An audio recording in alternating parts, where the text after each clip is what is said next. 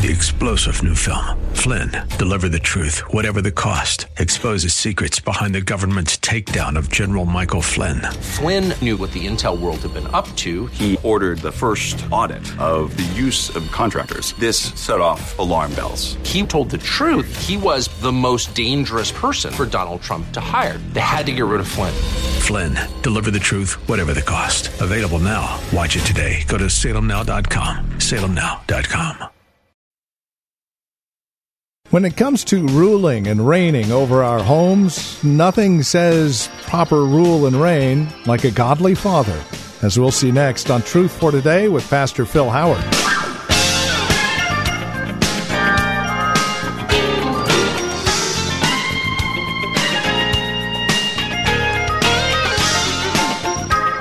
Acting like a father. That is the title of our message today as we turn to Luke chapter 15 here on Truth for Today with Pastor Phil Howard from Valley Bible Church in Hercules. If you want a classic illustration of how a father should treat his child, you look no further than Luke 15. God the Father himself gives us a marvelous illustration of what he feels like and acts towards his children. With this illustration, here's Pastor Phil Howard and today's broadcast of Truth for Today. We want to look at a marvelous, marvelous passage in Luke 15. It's about the Father's heart, what God's all about. I think familiarity with Scripture often deadens us to finding out what it means. You think you know what chapter 15 means many times. You hear of the prodigal son and the lost sheep, these type things. We already jump to conclusions of what it means. And I want us to look at it again, and I trust it to be fresh to you. Jesus begins to tell three stories in this chapter because he's responding, responding to the accusation of the religious leaders of his day about the company he keeps. Notice what it says, verse 1.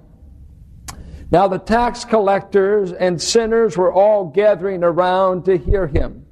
But the Pharisees and the teachers of the law muttered, this man welcomes sinners and eats with them.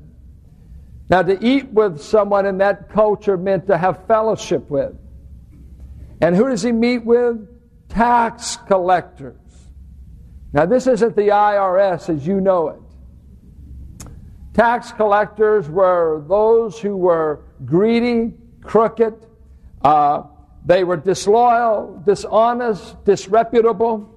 Uh, they were crooks. They were a hated category of people because they not only were commissioned by Rome to collect taxes, but Rome says you can get all that you can beyond that, it's up to you. And so they were known crooks. They were known dishonest people, and so Jesus is eating with them and running around with them commonly. A bad, bad resume report to say who you keep company with especially when you claim to be God. Besides that, he said he ran with sinners, and the uh, Jews had a word, they were the Am ha'aretz. They were the people of the land, uh, the common folks, soiled, irreligious, vulgarity, not ceremonially clean. You don't have any Pharisees coming out of these families. These are the people of the land, of the earth. And they were kind of considered the dirt people. And so Christ is being seen with them. And so to respond to the Pharisees' accusation of, why are you with such people? What does a religious teacher have in common? He begins to give them three stories. We're going to look at that that concerns the prodigal son. But the first story, he talks about a man whose sheep got lost. And he leaves the 99 and he goes out and he finds the one sheep and he has a party. They rejoice about it.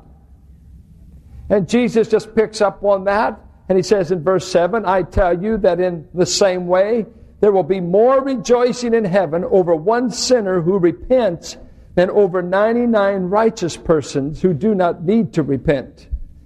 Well, what do you expect a sheep to do? When you're that dumb, you get lost easy. And then he goes on to a coin. The coin didn't get lost on his own. Somebody else lost the coin. And so he starts telling the story about the woman who searches, and this was no ordinary coin. It's believed to be like an engagement ring. But she lost it. She searches, she finds, she rejoices. And Jesus, once again in verse 10, says, In the same way I tell you, there is rejoicing in the presence of the angels of God over one sinner who repents. You don't object to a shepherd rejoicing you don't object to a woman rejoicing over a coin. And now he goes to the highest level of pathos in the story. The story that no one can understand it any better than parents. He starts talking about a parent, a father, whose son decided to leave him. Now, the sheep get, got lost because it's dumb. The coin got lost because the woman wasn't careful. But the boy gets lost because he's a rebel. He chose to be lost. He chose to walk out on the Father. There's no excuse for what the Son does. A.W. Tozer said something about God. In one of his books called The Knowledge of the Holy, he made this profound statement. What comes into our minds when we think about God is the most important thing about us. When I ask you to picture God in your mind, whatever that comes out, whatever you think of, whatever concept, that's probably, according to Tozer, the most important thing about you. But when you think about God, some people would maybe think of the right answers in a catechism class. They think of the right answers in Sunday school. It might be a litany list of all the knowledge they have. I'm orthodox. I'm correct. But Jesus is talking to a very orthodox group of Pharisees, the religious leaders of the day, and he wants to tell them, You don't know the heart of God. You don't understand what makes God happy. You don't understand what makes God party in the third heaven. Because God isn't interested as much in Sabbath keeping and rule keeping as our attitude towards people. Because God loves people, even rebellious people. And so he's starting to tell them a story of how God feels about people. And he tells the story of the prodigal. There's an ancient uh, story that tells about a disciple that came to a rabbi and says, I want to be your disciple. I want to be your follower. And the reply came, Do you know what hurts me and gives me pain? The reply was, No, sir, I don't think so. Then how can you say you love me if you don't know what hurts me? And how can we say we know a God when we don't know what makes his heart pain and we don't know what makes his heart glad? How can we know such a God? And we're going to see that this parable is really the parable, as G. Campbell Morgan said, it's the parable of the Father's heart. It's not about the boy at all, it's about the Father. There's no heroes in the story but the Father. Let's begin to find out and see what a prodigal son looks like. Verse 11. There was a man who had two sons. The younger one said to his father, Father, give me my share of the estate. So he divided his property between them, the older and the younger. This is an astonishing thing. I have a quote by a scholar by the name of Bailey, who said, In all of literature of this time, there is not one story that ever records a son requesting his inheritance. Think of it. You're a 55 year old man, and you take a 30 year old son somewhere, and on the way, the boy says, Dad, when are you going to divvy up my inheritance? Thanks. It's good to know that you love me. Or if he said it in these terms, Dad, hurry up and die. I'd like to get my inheritance. That this seems to be almost the, the power of the insult here. It's almost saying, Dad, I wish you would die because I'm more in love with your resources than I am you. I'm a rebel. I want a Corvette. I want a Visa card. I want to be cool and I want to do it on your money and I don't really give a hoot about you. Get the setting. The younger son is a rebel and thankless, and he insults his father to no end. We don't get it in the text because we don't know the understanding. of what he's really saying, he's saying, I want the wealth. I don't care if you live or not. And the dad complies, enters into financial arrangements. He splits the wealth. Two thirds goes to the older son, as Hebrew law demanded, one third to the younger. Now, the father can distribute all the inheritance and still remain in control while he was alive. But he's already made the arrangement. The younger cashes out, gets his money, takes off. Not long after that, the younger son got together all he had, set off for a distant country, and there he squandered his wealth in wild living. After he'd spent everything, there was a severe famine. A severe famine in the, that land, that whole country, and he began to be in need. So he went and hired himself out to a citizen of that country who sent him to his fields to feed pigs. He's obviously among the Gentiles, the pigs. You don't do that too good around the Jews. So he has gone to a far country where you get away from all the religious roots, get away from his dad's religion, go to the abominable place of the pigs. He's wasted all of his substance. And he longed to fill his stomach with the pods that the pigs were eating, but no one gave him anything. When he came to his senses, he said, How many of my father's hired men have food to spare, and here I am starving to death? I will set out and go back to my father and say to him, Father, I have sinned against heaven and against you. I am no longer worthy to be called your son. Make me like one of your hired men. So he got up and went to his father. This young man, the most noble thing he ever did was said, I am a sinner. I'm to blame. I'm willing to be nothing. But the thing that really drives this boy home is not nobility, it's his need. His need. He began to be hungry. He began to be in want. And when he began to run out of resources, he began to think of dad and home and three square meals and iron clothes. Home starts looking good, you know, when you get away and you're broke. Any mom and dad can look good. But there's nothing noble about the boy coming home. The nobility is the father's. It is amazing how many people uh, only think of God. They don't love God any more than they love their dentist. I don't run with many dentists, but I sure want a dentist phone number when I'm hurting. Do you know what I'm saying? It's kind of like a lot of people feel that way about preachers, that they're kind of a lousy lot until you need help. So this boy, by need, need grips him. Need gets a hold of him. Eating with hogs. What a story that I would think would be gut wrenching to the people of that era hearing it. C.S. Lewis wrote a great book called Four Loves.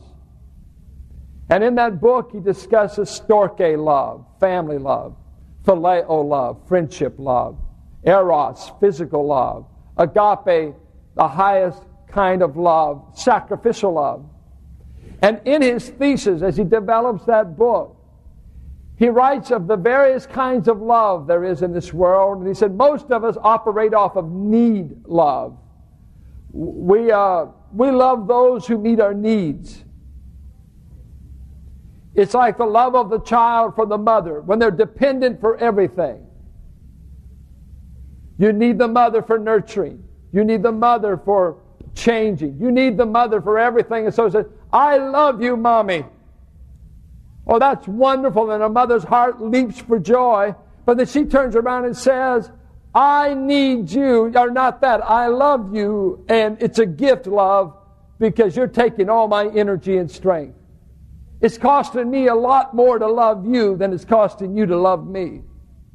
Because the child has need love, the parent usually has gift love you see these stories over and over of a couple that've got all the maybe wealth they need, all the money, and there's a void in their heart. They want a baby, they want a child.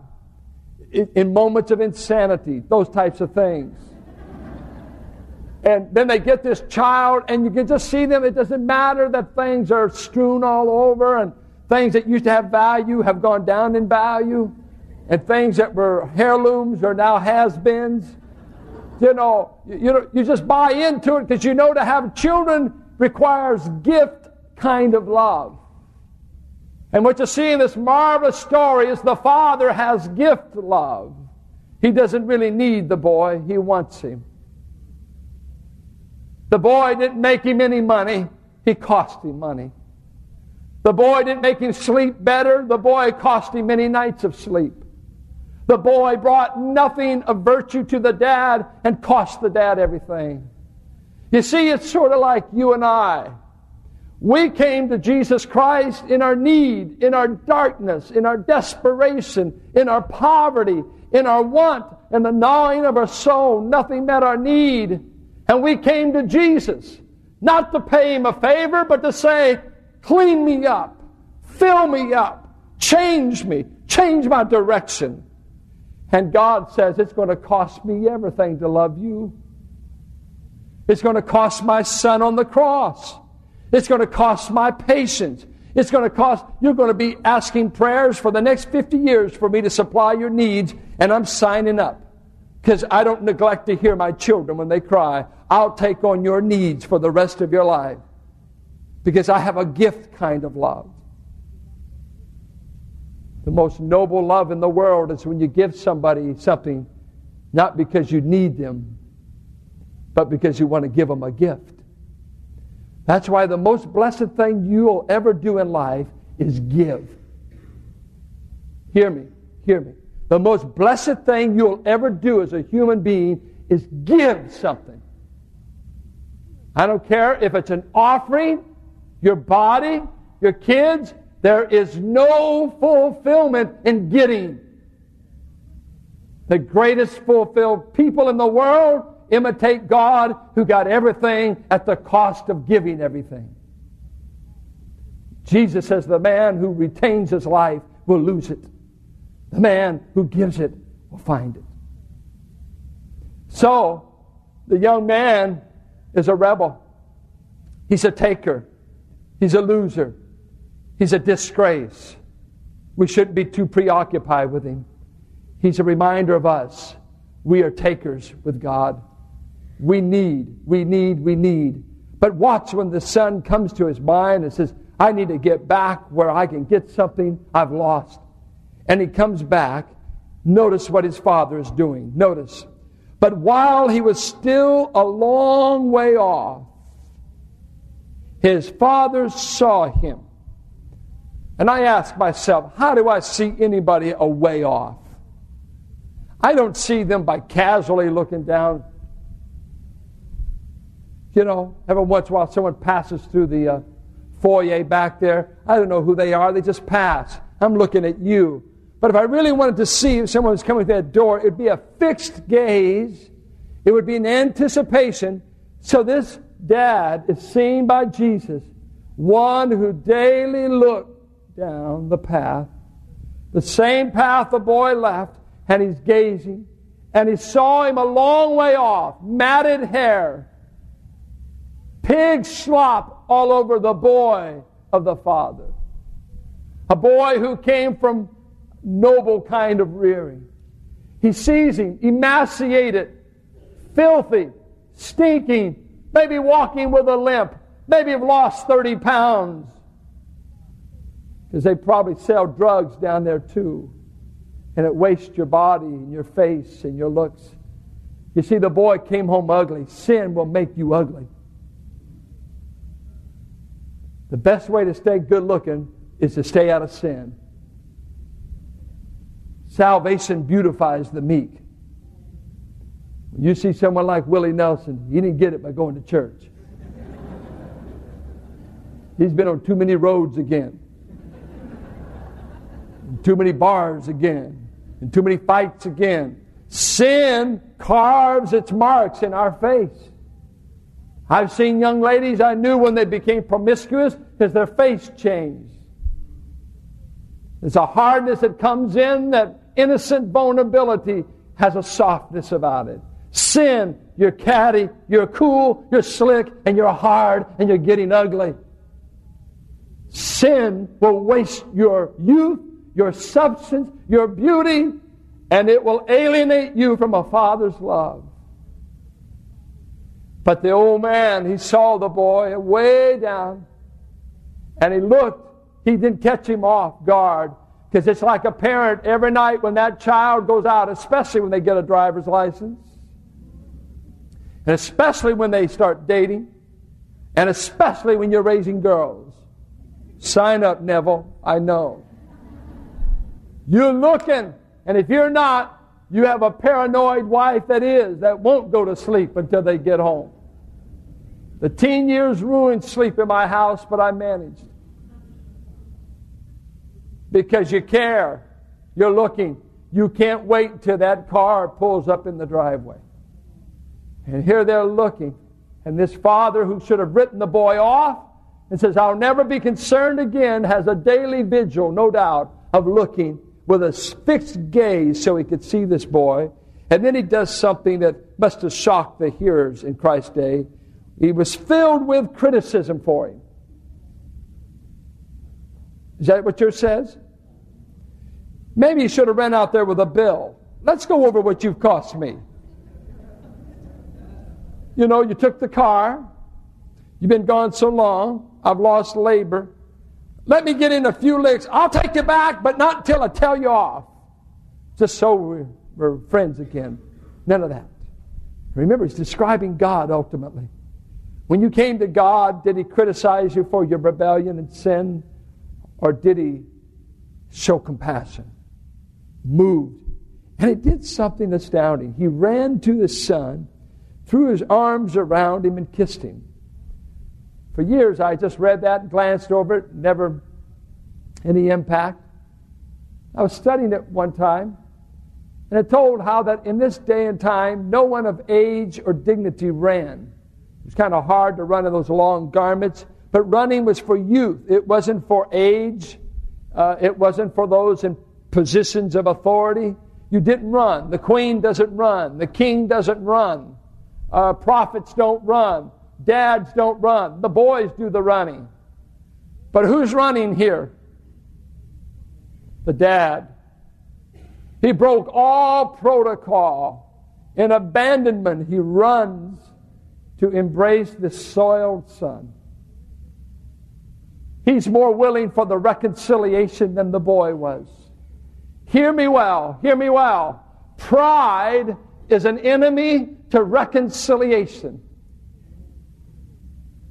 When you're proud, you can't forgive. When you're proud, you can't run. When you're proud, you won't run to the rebel. You'll just posture yourself. I'm not giving an inch. I've been right. I've always been right. And I won't let them know I've never been anything but right. And yet, this is God running. When you came to Christ, I want you to know God came a lot further than you ever came. You came inches. He left a throne and went to a manger. And from a manger to a garden, and from a garden to a cross, and from a cross back to the third heaven. God's gone a lot further than you ever gone to have a relationship. He's put up with all the putting up. This is the humility of God that would save his rebellious race. And this is Truth for Today with Pastor Phil Howard, the ministry of Valley Bible Church here in Hercules. I'd like to leave you with our address, phone number, and web address in case you would like to contact us for whatever reason, whether it's a copy of today's program, a question concerning the broadcast, or your own relationship with Christ, or a prayer request. We would love to hear from you. And if you would like to partner with us financially to ensure that this broadcast remains on this radio station, again, we would be ever so grateful. No gift is too small, no gift too large. So here are the various ways you can reach out to us. The easiest, of course, by phone. That number is 855 833 9864. That's 855 833 9864 or stop by our website, truthfortodayradio.org. And then, of course, as always, you can write to us. The address is 1511 M. Sycamore Avenue, Suite 278, Hercules, California, 94547. And then, men, mark it on your calendar, March 8th and 9th. It is our men's conference, Walking to Win. Keynote speakers are our own Pastor Phil Howard and Pastor Jesse Gistand from Grace Bible Church in Hayward, also the host of the radio program, Way of Grace. Now, it is a Friday evening, Saturday day conference, and the price, $50 and 35 respectively, will include dinner Friday evening and breakfast and lunch Saturday. If you have a desire to grow in grace, men, and find other men who are on the same walk and journey in Christ, we would invite you to join us. Should prove to be a rather fascinating, insightful, and very encouraging conference. Again, that's March 8th and 9th. Mark it on your calendar. Contact us and plan on joining us. The phone number, once again, is 855 833 9864 or simply stop by our website, truthfortodayradio.org. And then come back and join us next time for another broadcast of Truth for Today with Pastor Phil Howard.